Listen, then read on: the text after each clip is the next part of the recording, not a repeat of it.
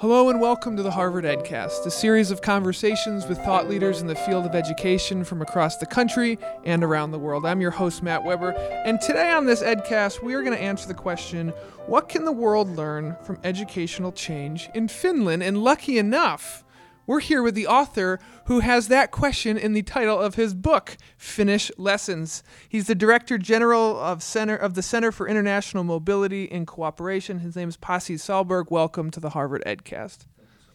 So, Pasi, I mean, that's a big question to ask. What can the world learn from the educational change uh, that's happening in Finland? And everyone knows, we've read all the reports, that the Finland education system is so, so great. And we focus in America on so many things.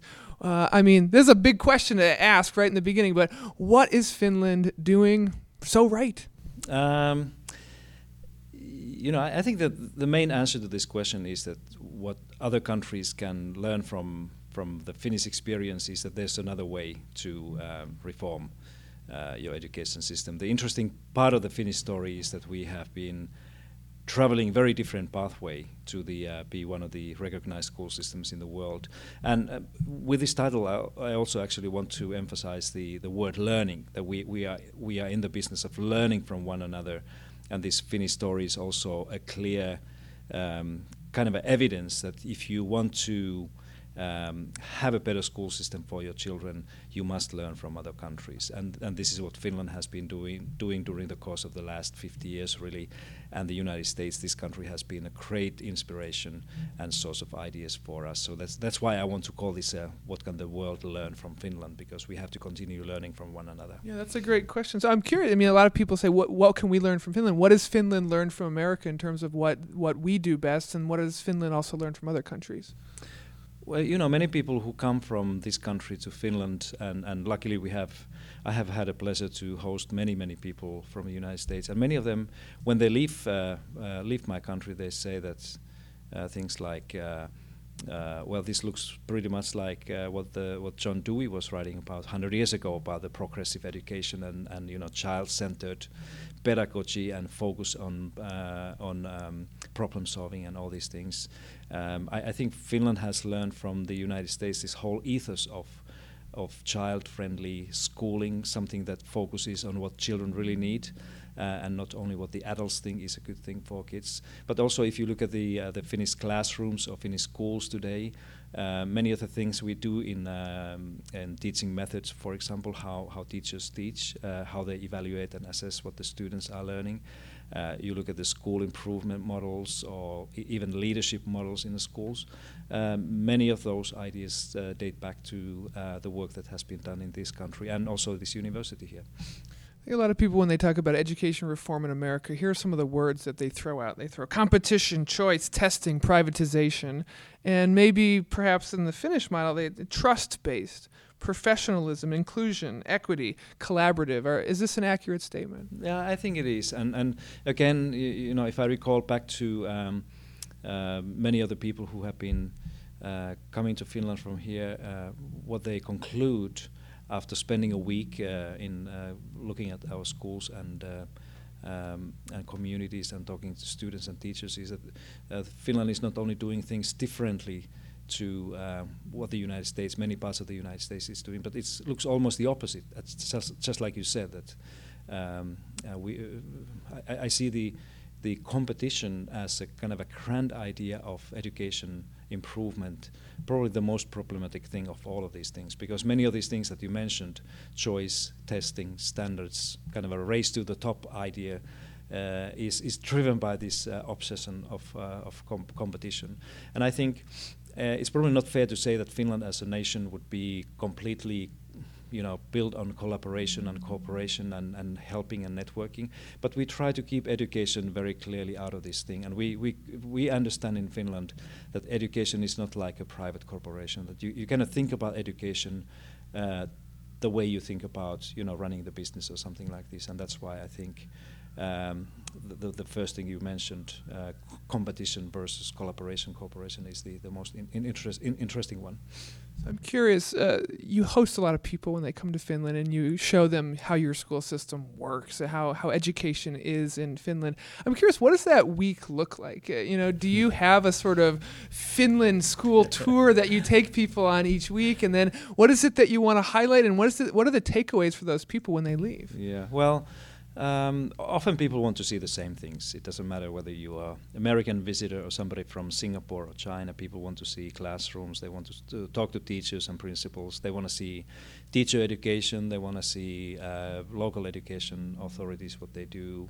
Uh, universities. They want to meet the minister and all these things. So a typical week pretty much pretty much looks the same way. Actually, we have so many visitors now in uh, in Finland that uh, sometimes we say that the the the name of our Ministry of Education and Culture should be Ministry of Education and Tourism because there's so, there's so many people helping, coming. Right? yeah, but you know, um, you know, my own theory is and my ex- uh, own experience also in, in, in this type of um, uh, you, you, know, hosting visitors and trying to explain them the secrets and, and all, all, these details about Finnish education is that if you really want to understand what's why Finland or any other country is doing so well in uh, in, in educational um, comparisons, um, that you know my my sense is that many of these things you cannot see in a school because in Finland, for example, children go to school when they are seven, so they spend seven years of their lives somewhere else that is not the school.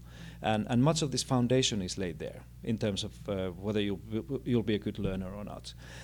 Then in Finland, school days are relatively shorter than they are here and many other countries. So it means that kids spend a lot of time outside of the school, and it has everything to do with you know, you know what they learn, even in, in math and science and reading all these things. So, you know, this kind of um, puts people, visitors, in a difficult situation because they, if you only look at the classrooms, if you only go and have a kind of a glimpse of the what the teacher is doing or what the kids are doing, you will actually never understand why Finnish kids are doing so well in, uh, in in school in general. So that's why you know, I try to help people to, you know, go beyond classrooms and, and you know, see what the kids do before they come to school, uh, try to understand you know what how they spend their evenings and, and how much they take part in the, the uh, voluntary activities of sports or recreation or these things.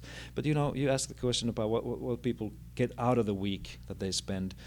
Many of the uh, visitors from the United States, when I and I ask this question every time, what are you when you go home? What what what is the story that you tell to your loved ones or your colleagues or people there?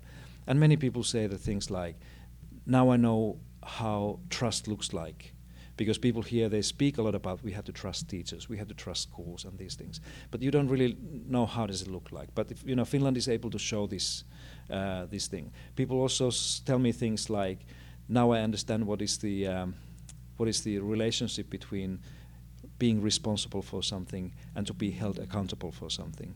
Uh, because responsibility is much more common thing in Finland in Finnish schools than accountability. And uh, you know I think these are these are really great great lessons because they help people to go beyond the words of you know trust and accountability and responsibility and these things if you see them in action. And I think uh, probably not in many uh, all the schools in Finland but in many schools you, you are able to see these things and talk about the role of the teacher and the way that they're really revered in Finland and, and the paid paid very well uh, in the sense of it, typically in America most people don't look at teachers with as much respect as they should. But is, is that not the case in Finland? No, I think teachers in general are, are, very highly respected and highly regarded. One thing is that when when our treasury um, annually asks taxpayers uh, how much they trust and can rely on public institutions. We have two public institutions that rank higher than anybody else, and th that's the, the police uh, force and public education.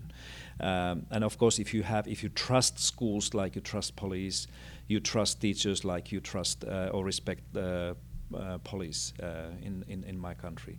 So you know, teachers are not really so well paid in my country. They they have a salary that we say is very close to the national average wage.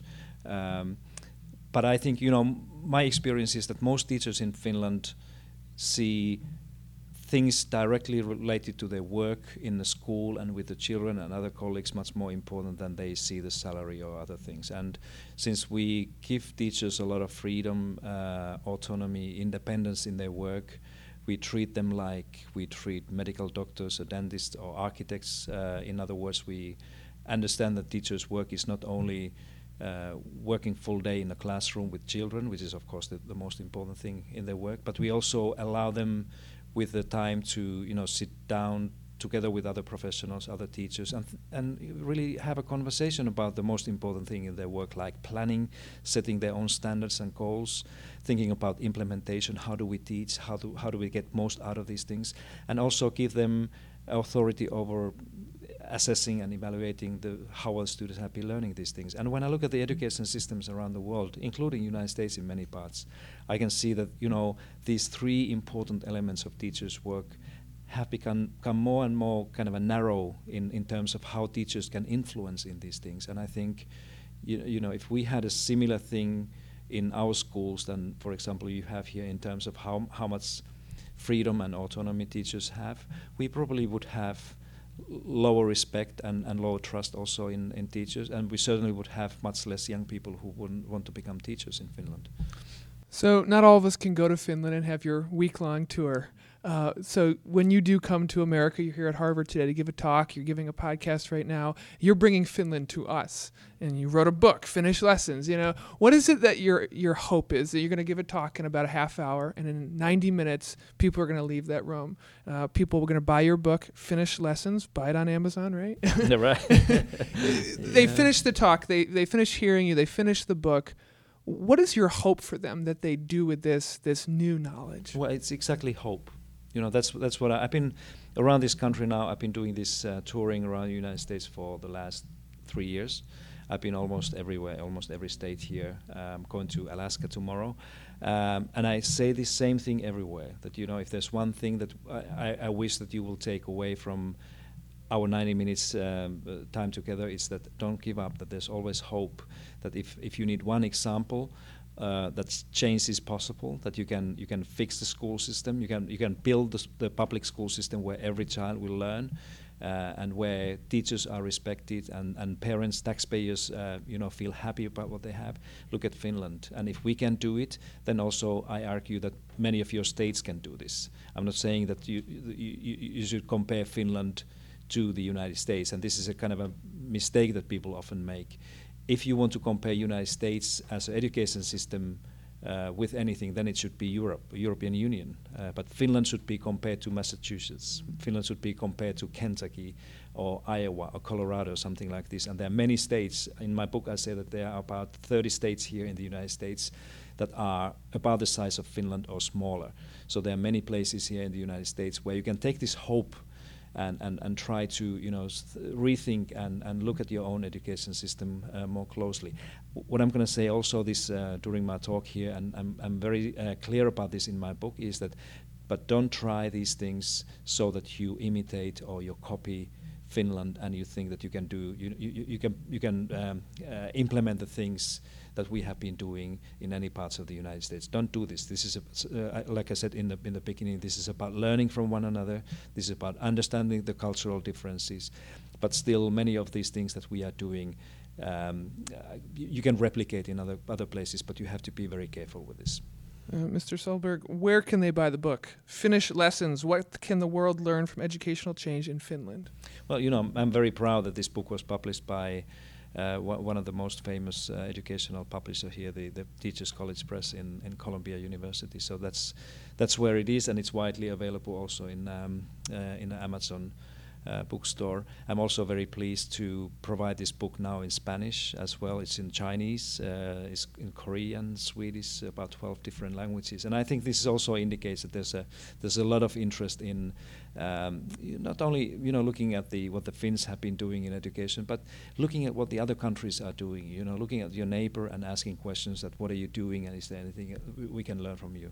And after they buy the book and they book their plane ticket to Finland, I mean, what's a good restaurant and a good site to see? I know you're in education and tourism now. Yeah, no, I, I think the, the more important uh, advice is to, to pick up the right time of the year. So I wouldn't recommend anybody to come between, let's say, uh, November and uh, February. So if you come, make sure that you come in April, May, or August, September. And uh, if you come, give me a call. I'll, I'll show you a good restaurant. over Oh, there you go. That's the first time we've ever had that on this show. All Thank you so much, Pasi Sahlberg, for being on the EdCast. Thank you so much. This has been the Harvard EdCast, a production of the Harvard Graduate School of Education. I'm your host, Matt Weber. Thank you kindly for listening. The Harvard Graduate School of Education, working at the nexus of practice, policy, and research.